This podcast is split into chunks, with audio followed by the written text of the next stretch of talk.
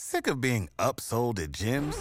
My guy, you're currently a base member? For $90 more, I can upgrade you to our Shred membership. For 130 more, you'll be a Swole member. And for just $300 more, you'll reach Sweat Platinum. At Planet Fitness, you'll get energy without the upsell. Never pushy, always free fitness training and equipment for every workout. It's fitness that fits your budget. Join Planet Fitness for just $1 down and $10 a month. Cancel anytime. Deal ends Friday, May 10th. See Home Club for details. Hey, everyone. As we get deeper into 2022, it is time for all of us to do our part to save democracy and to show that America can and will stay on that arc of bending history towards justice. I want you to go to jointheunion.us and sign up to help our grassroots efforts. You can decide how you want to help. You can decide where you want to help. Fill out the survey. Tell us where it is you want to help. We'll put you in touch with the people who can put you to work jointheunion.us. Do your part. And now, on with the show.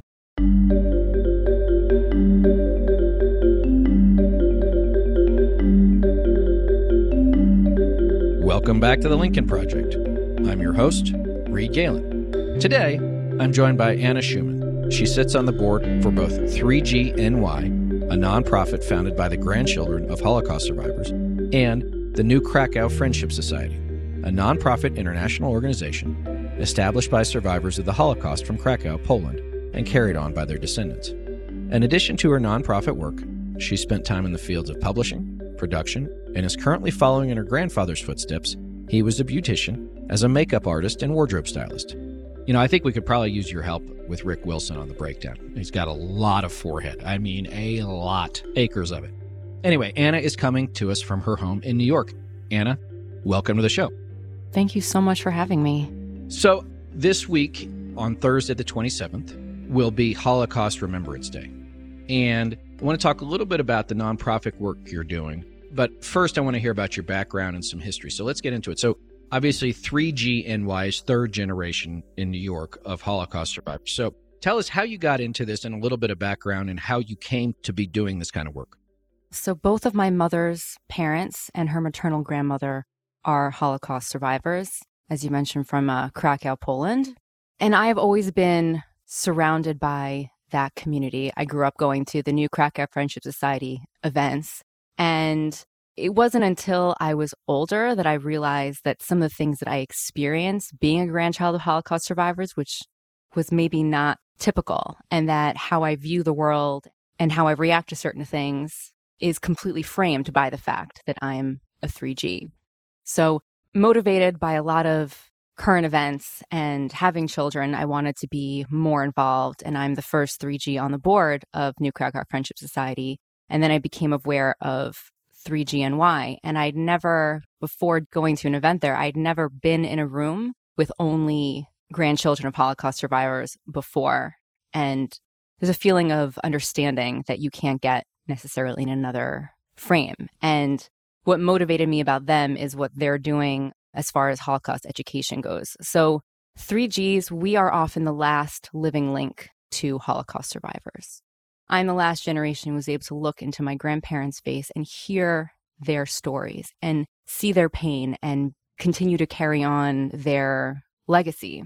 So, through the 3GNY We Educate initiative, basically, I learned how to tell my grandfather, I, I focus my grandfather's story from beginning to end, childhood throughout his passing, in a way that resonates with especially students, but with any audience. Let's talk about your grandfather. Where was he from? What happened during the war? And how did he get to come here? So he was born, like I said, in Krakow, Poland, and he was a young man once the war started. He was in his late adolescence. And as you mentioned, he was a beautician. So his father died when he was a teenager. And when he would talk about his father, he would say that he was the lucky one because he never had to see what happened next. And my grandfather, Max Hilfstein, my papa Max, he dropped out of school went to cosmetology school and he was a natural at it and he skipped ahead and by 17 he was running the family business and although you know he was a jewish man his family was secular you know the salon was for anybody And, you know, a lot of people now, they have this idea that, like, if you're not a religious Jew or you're not visibly Jewish, that you're somehow safe. But that wasn't true then. And it's certainly not true now.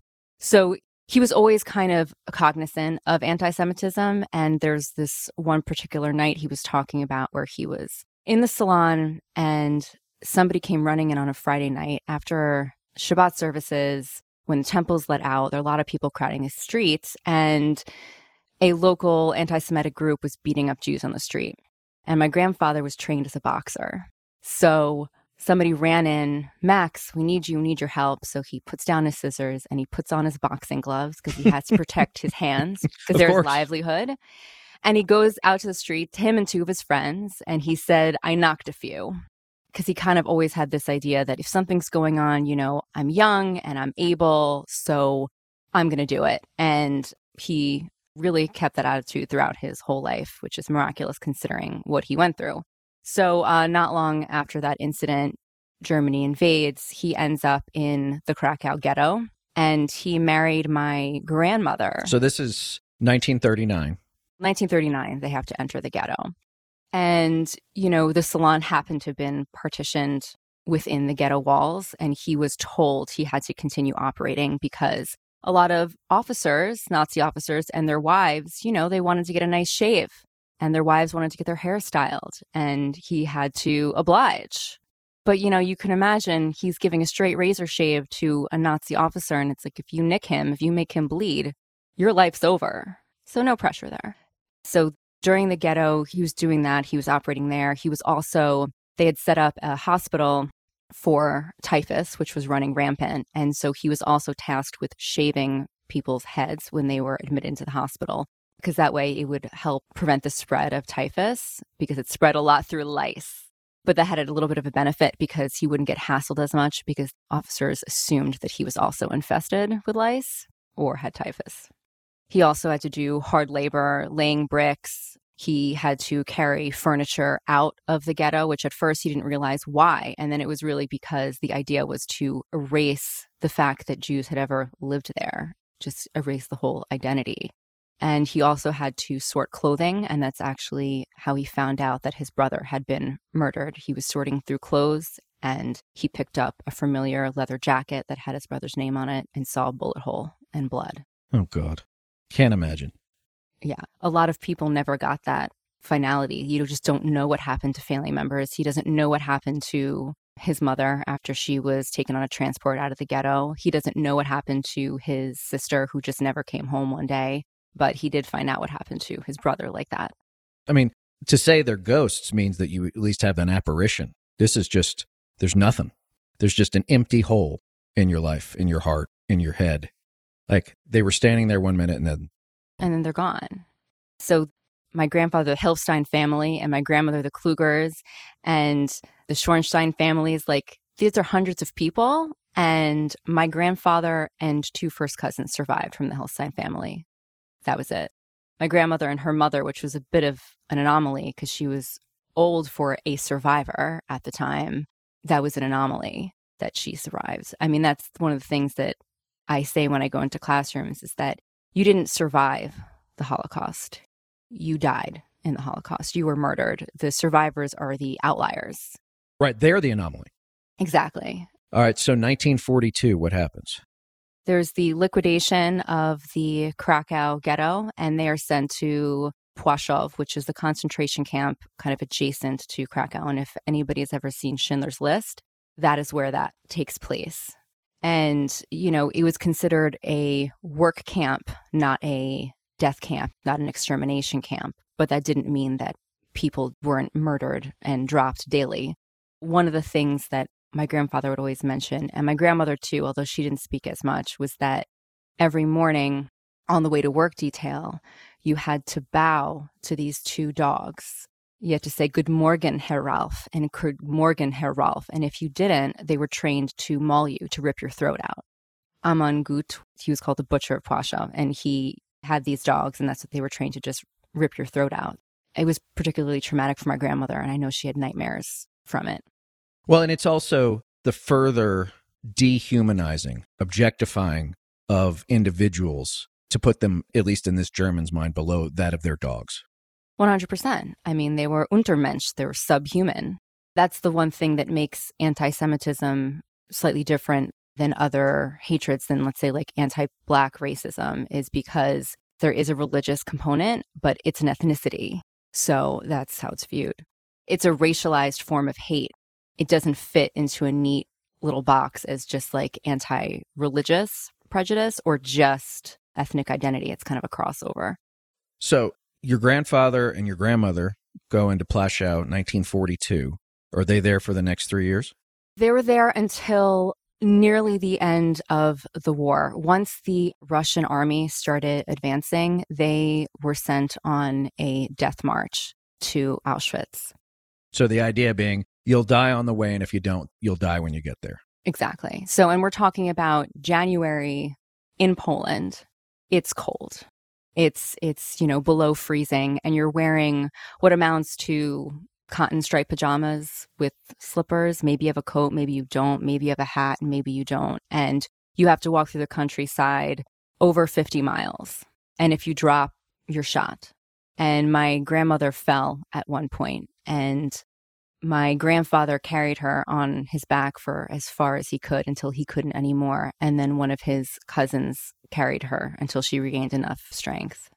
So then they're liberated by the Red Army. Well, no, they make it to Auschwitz. And my grandmother was there for only a couple days before she was sent on to Bergen Belsen. And then my grandfather, to at this point stay ahead of the advancing army and also the French at this point, he basically was sent from one camp to another. And they were sent in cattle cars, which are obviously not meant for people. And he said that you were crammed in there so tight that you didn't know who had died until you got to the next location and you got out and the dead bodies would just drop to the floor. Just fall. Right. And so the war ends. So he actually would say that he liberated himself because the train tracks had been bombed ahead of the train near Bodensee, which was a lake, and he overheard, he could speak German, and he overheard some of the SS talking about Bodensee, which was a lake nearby, and he assumed that they meant to drown anybody that was left. So he got together with about a dozen other people and were like, if we all take off at night, if we try to escape and scatter, we have a better chance of somebody surviving. So he took off with one of his cousins and they found a farmhouse and they broke in and they stole a potato, which kept them fed for a couple of days until the, he heard Liberté being yelled and it was a French soldier sitting on top of a tank. Wow. So at this point, he'd been moved across Germany to the west. Yeah. Wow. Okay. So, how did they find each other? How did your grandparents find each other after the war? Because there's millions of refugees migrating back and forth across Central and Eastern Europe. Right. So, first, my grandfather tried to go home where he was not welcome, where there was somebody living in his apartment where his family had lived. And he was directed by the UN to go to a displaced persons camp. So he ended up in a displaced persons camp that was set up in Konstanz, Germany. And at that point, Poland had the largest Jewish population in Europe, about 3 million, and there was only 10% left.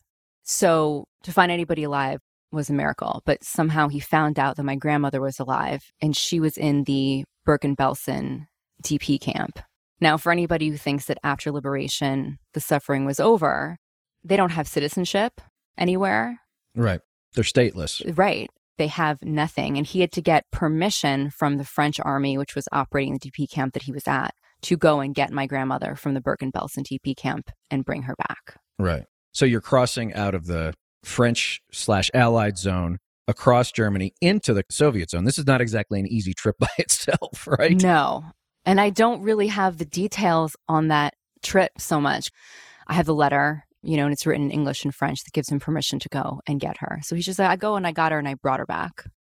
My dad's side of the family is Jewish, but they left Russia and Poland, you know, like 1900. But my grandmother, until she died, was a contributor, volunteer to many Holocaust related efforts. But when you sat there with your grandparents, I mean, the strength that they displayed is one that goes far beyond physical. Like at any moment, you could just say, I've had it. I got nothing left here. Oh, 100%. And my grandparents, you know, especially my grandfather had I don't want to say he left the war with a positive outlook, but he took things in stride and he saw the good in people. And that was not the case with all survivors. Well, could you blame them? No, absolutely not. I mean, obviously, there's PTSD, there's mental illness. I've heard the story of a 3G whose survivor grandparent committed suicide. But the stories that you hear tend to come from the survivors who that's how they dealt with their trauma. They just sort of pass it on. 100%. My grandmother, I mean, she spoke, but not until later. And sometimes they were fabrications. And the question is is she remembering things like that because that's how her brain has decided that really happened? Or was it a fabrication she made intentionally to protect other people, to protect herself? Even how she would tell this beautiful story about how my grandfather, how they found each other after the war. Like she told this at his funeral you know, she heard singing and she came to this room and there he exclaimed, Oh, my wife. Like, that's not what happened. Like, when my grandfather found her, she was hospitalized, but that's not what she wanted to project. Could it be that in that moment when she first saw him, that's what happened in her mind? 100%. In her, in her soul was like this sort of singing, right? Absolutely. Like, oh my God, we've come all this way and here he is. Yeah.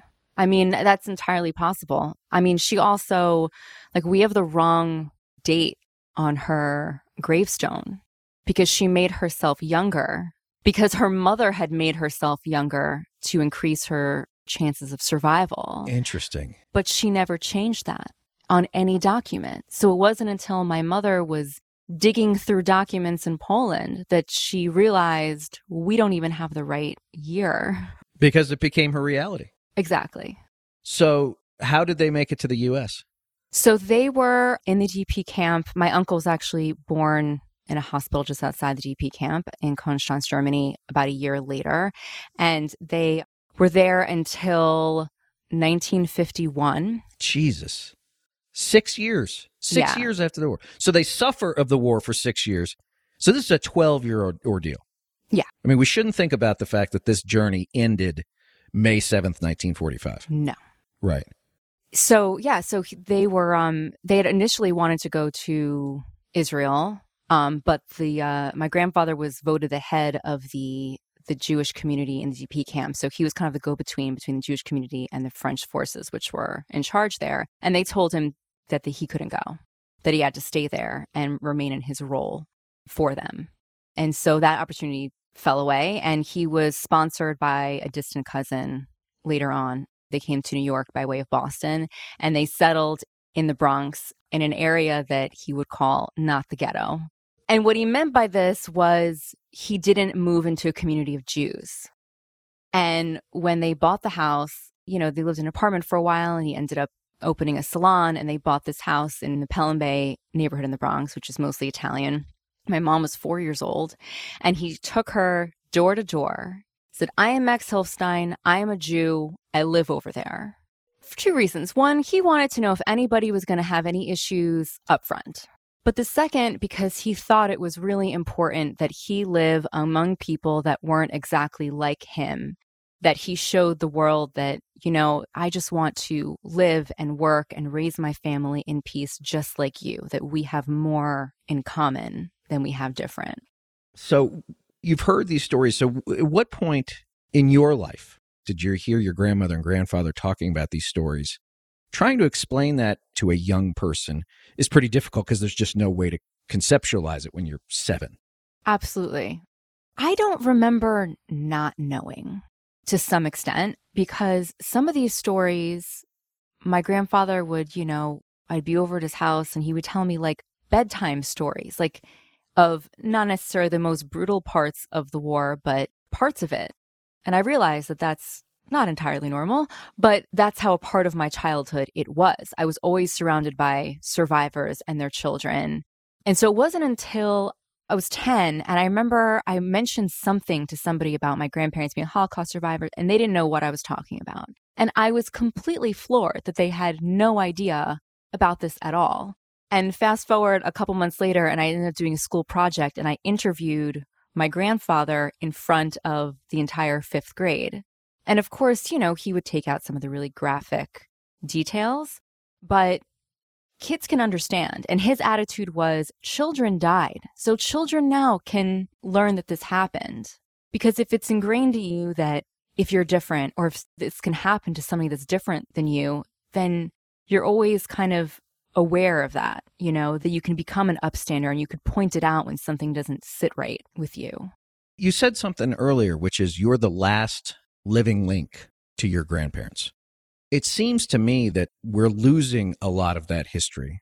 And one of the things about the Holocaust is never forget or never again. Both. but it seems like never forget. Well, it seems like our memory is getting a little slippery, and never again looks like that slope's getting a little slippery too. Oh, yeah.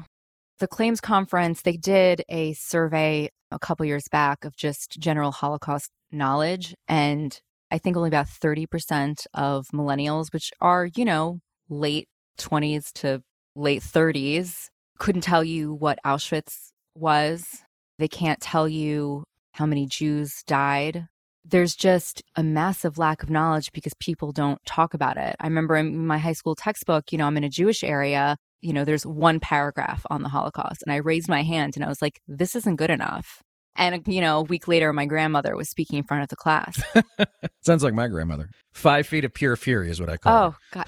A whole five feet? Mine was like 4'10 and fearless. Oh, I my mean, God, for sure. Education ended up being her coping mechanism because she said anything could be taken away from you except for your knowledge. That is the only thing you ever really truly own.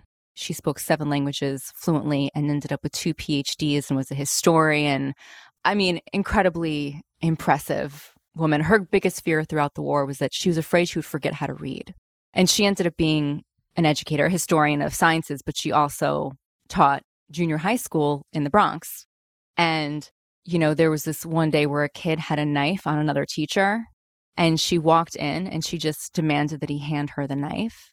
And she was like, I survived Nazis. You think I'm scared of you?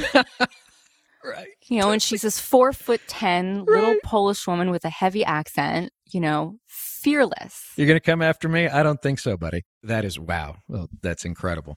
So tell me a little bit more about the education that you do.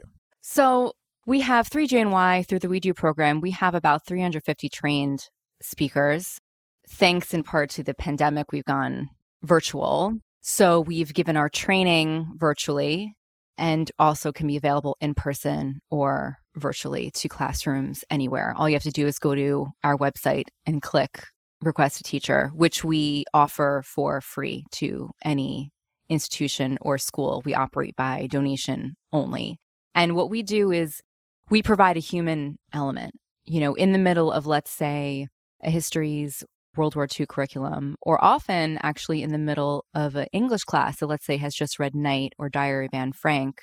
We provide that empathetic link from history to actual people that are still feeling the impact.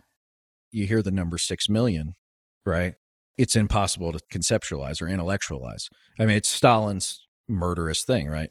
You know, one death is a tragedy, a million deaths is a statistic. Exactly. Exactly. So you may never remember my name or my grandfather's name, but if I make these students feel something, I give them a connection to history, to me, you know, because I don't just talk about the years in the camps and the ghetto. You know, I talk about his life as he grew up, the kind of person he was, and the kind of person he was after.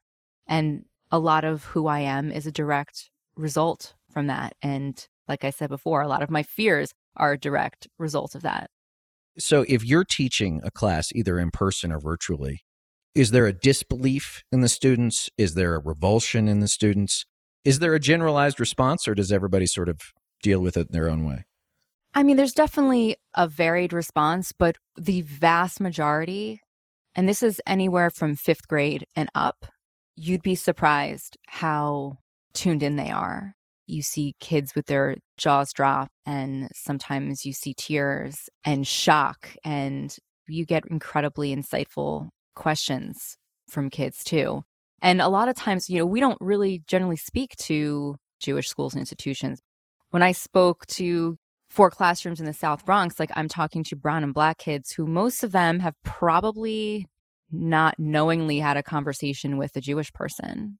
So I've gotten comments where it's like, oh, I would have never guessed that your family had ever been through that.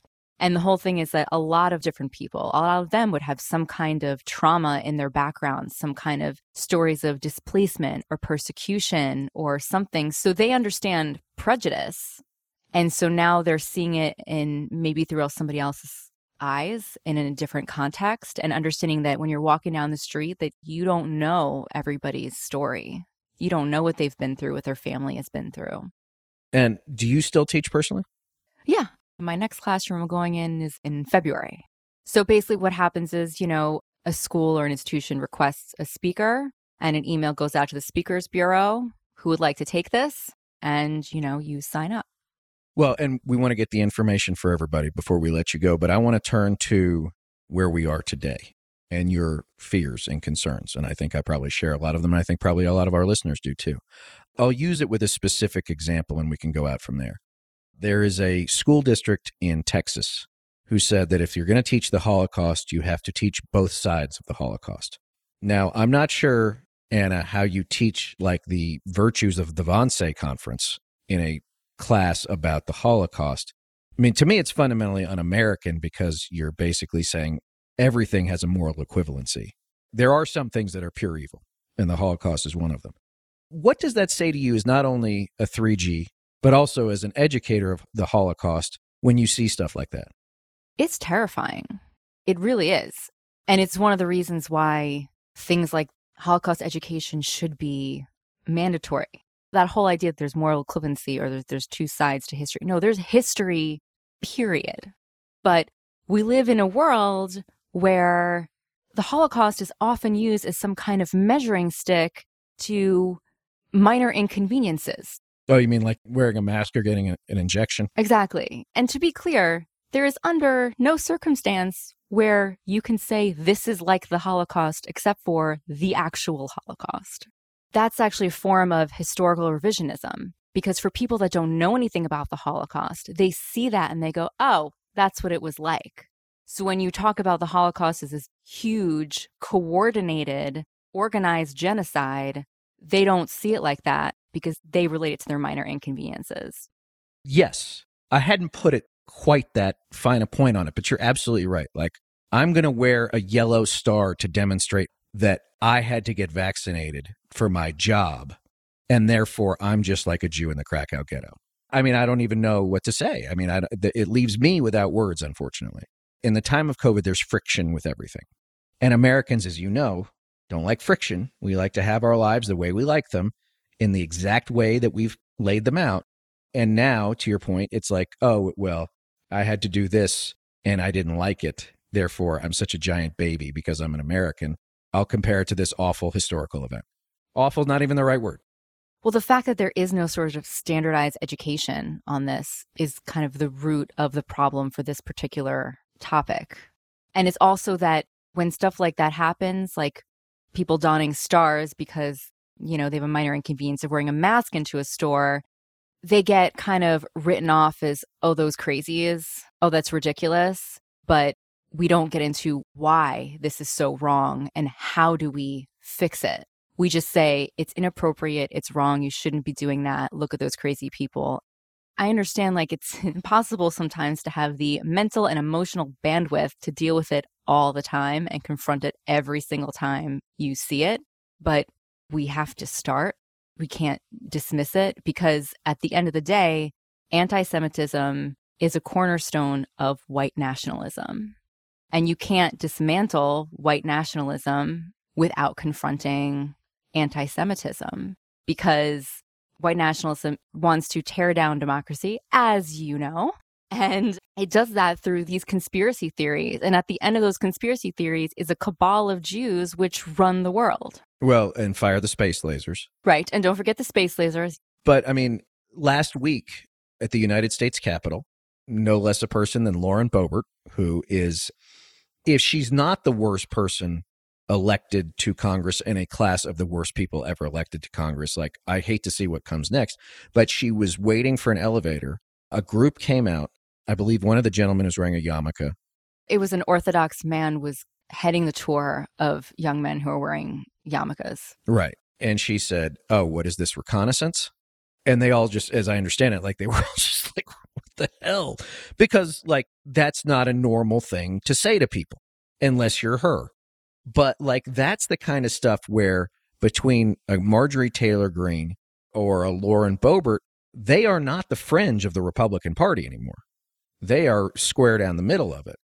And so, to your point, I had a guest on Ruth Ben-Ghiat a couple of weeks ago who said Trump recreated the Republican Party by creating this umbrella of all these people who otherwise didn't have a place to go in American society or American politics. People like Greene and Boebert live under that umbrella, like the white nationalists, the guys who do the Der Stürmer, or the congresswoman from Illinois who said, oh, you know, Hitler was a family man too. Like it becomes normalized. Rick likes to call it the Overton window, where it's like, none of this is normal. So, like, in your mind, what do we have to do to start telling people, you know, raising the flag, blowing the horn that this isn't normal?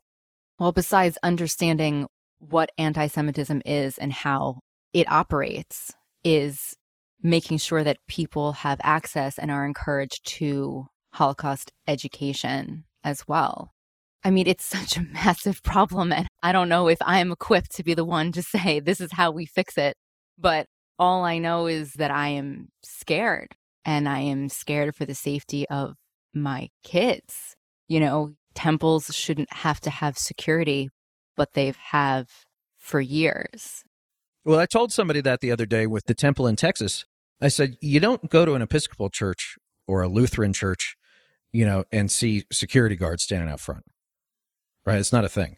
You know, at the J- the Jewish Community Center in downtown San Francisco, you know, if you go into the garage, like they run a mirror under your car, right? Like that doesn't happen at the Presbyterian church. And that's something that I did not realize when I was a kid. And, you know, there's private security hired at the door when you're going into, you know, holiday services, that that's not a thing that exists in other religious settings. I just thought this is just the way that it is. And it wasn't until I was older. I'm like, no, this is how it is for our tribe. Why do you think anti Semitism is so persistent? Look, there will always be folks who are racist against African Americans or any other. Why is anti Semitism in particular so persistent? Well, anti Semitism predates modern racism. And, you know, we've always kind of been a minority. And the way that anti Semitism operates is that it can morph and turn into whatever ails your society, we can blame on this small group right there. Anytime you see Trump or on the right, you know, would tweet something about Soros, you're invoking that Jews control monetary institutions. And if you look back to where that comes from, that's because the church in Europe deemed that handling money was dirty. So they wouldn't let their people do it, let the Jews do it. And interest was usury, and only the Jews would do it. You can charge interest, right? But we're going to make the Jews do it. Exactly. And it's your money, but they have to handle it. And then ultimately, we want all our money back. So we'll beat up the Jews, scare them out of town, and then start doing it ourselves. Exactly. So the ADL actually on their website has this breakdown of anti Semitic tropes and where they originate from and how they have morphed in society today. You know, there's the controlling the media and controlling money and blood libel. And the whole thing is that one of the reasons why it's so persistent and it's not always called out is because people view prejudice as punching down and anti Semitism they see as punching up because they see it as well. I'm not being discriminatory if I'm telling the truth. So, you know, there's the Martin Niemöller poem. First, they came for the socialists, and I did not speak out because I was not a socialist. Then they came for the trade unionists, and I did not speak out because I was not a trade unionist. Then they came for the Jews, and I did not speak out because I was not a Jew. Then they came for me, and there was no one left to speak for me. I mean, to Niemöller's point, this is where I see it now. This thing goes the wrong way. It'll be the Jews, it'll be the blacks, it'll be the Latinos. Everybody will have their turn. White nationalism is ugly across the board. It doesn't have redeeming values. And soon it will only be the people who are in charge that will decide you get to go here and you get to go there and you can do this and you can't do that. But people can't possibly imagine it. So therefore, it's like, well, that could never happen here. And we know what happens when people say that. Well, my grandfather said his whole life, it happened before and it can happen again. So it's people not being complacent. And when they see something, even if it's not directed towards their community or them personally, to say something, to call it out. People need to be upstanders. You know, you can't just bury your head in the sand because it doesn't affect you. Or it makes you uncomfortable. Or it makes you uncomfortable. Good. Be uncomfortable. You've mentioned upstanders twice. What's an upstander? The opposite of a bystander. Somebody who, when they see something, whether it's overt hatred or prejudice or something a little bit more subtle, that they just say, that's not okay. That's not right. That's not funny.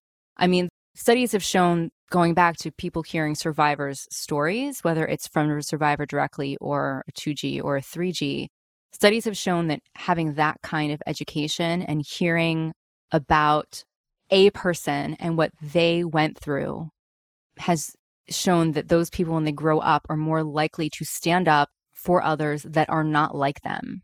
And that doesn't just apply to Jewish people, that applies to everybody, just like the poem. It's just being loud and making yourself uncomfortable.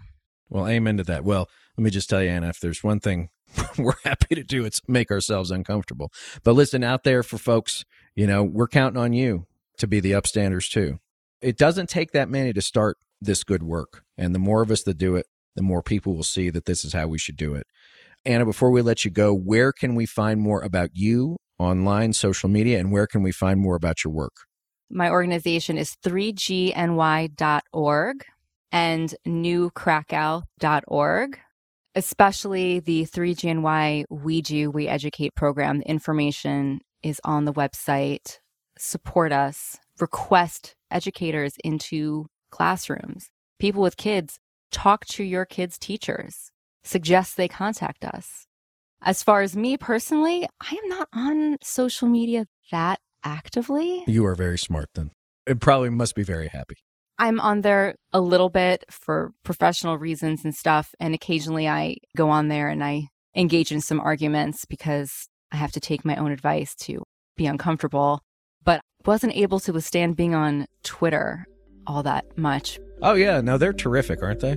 It's a really, it's a lovely place. Well, and I'll just say this, ironically enough, everyone, if you're looking for me online, you can find me on Twitter at Reed Galen. Anna, I want to thank you for joining me today. This was an incredible conversation. I hope everybody checks out Anna's work, 3GNY and New Cracow Friendship Society. Anna, thanks for joining me.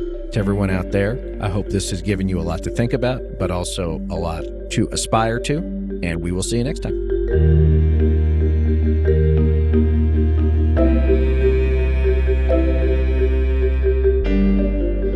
Thanks again to everyone for listening. Be sure to follow and subscribe to The Lincoln Project on Apple Podcasts, Spotify, Google, or however you listen. Don't forget to leave a five star review. To connect with us, follow us on Twitter at Project Lincoln. And for more information on our movement, to join our mailing list, subscribe to our newsletter, or make a contribution to our efforts, visit lincolnproject.us. Also, be sure to check out our LPTV lineup, including The Breakdown with Tara Setmayer and Rick Wilson which airs Tuesdays and Thursdays at 8 p.m. Eastern, as well as We're Speaking with Lisa Senecal and Maya May, which airs Wednesday nights at 8 p.m. Eastern. All shows you can stream live on the Lincoln Project's YouTube, Facebook, and Twitter pages. And we'd love you to join us for our newest show, Lunch with Lincoln, which airs every Friday at noon Eastern on our YouTube channel. For the Lincoln Project, I'm Reed Galen. See you on the next episode.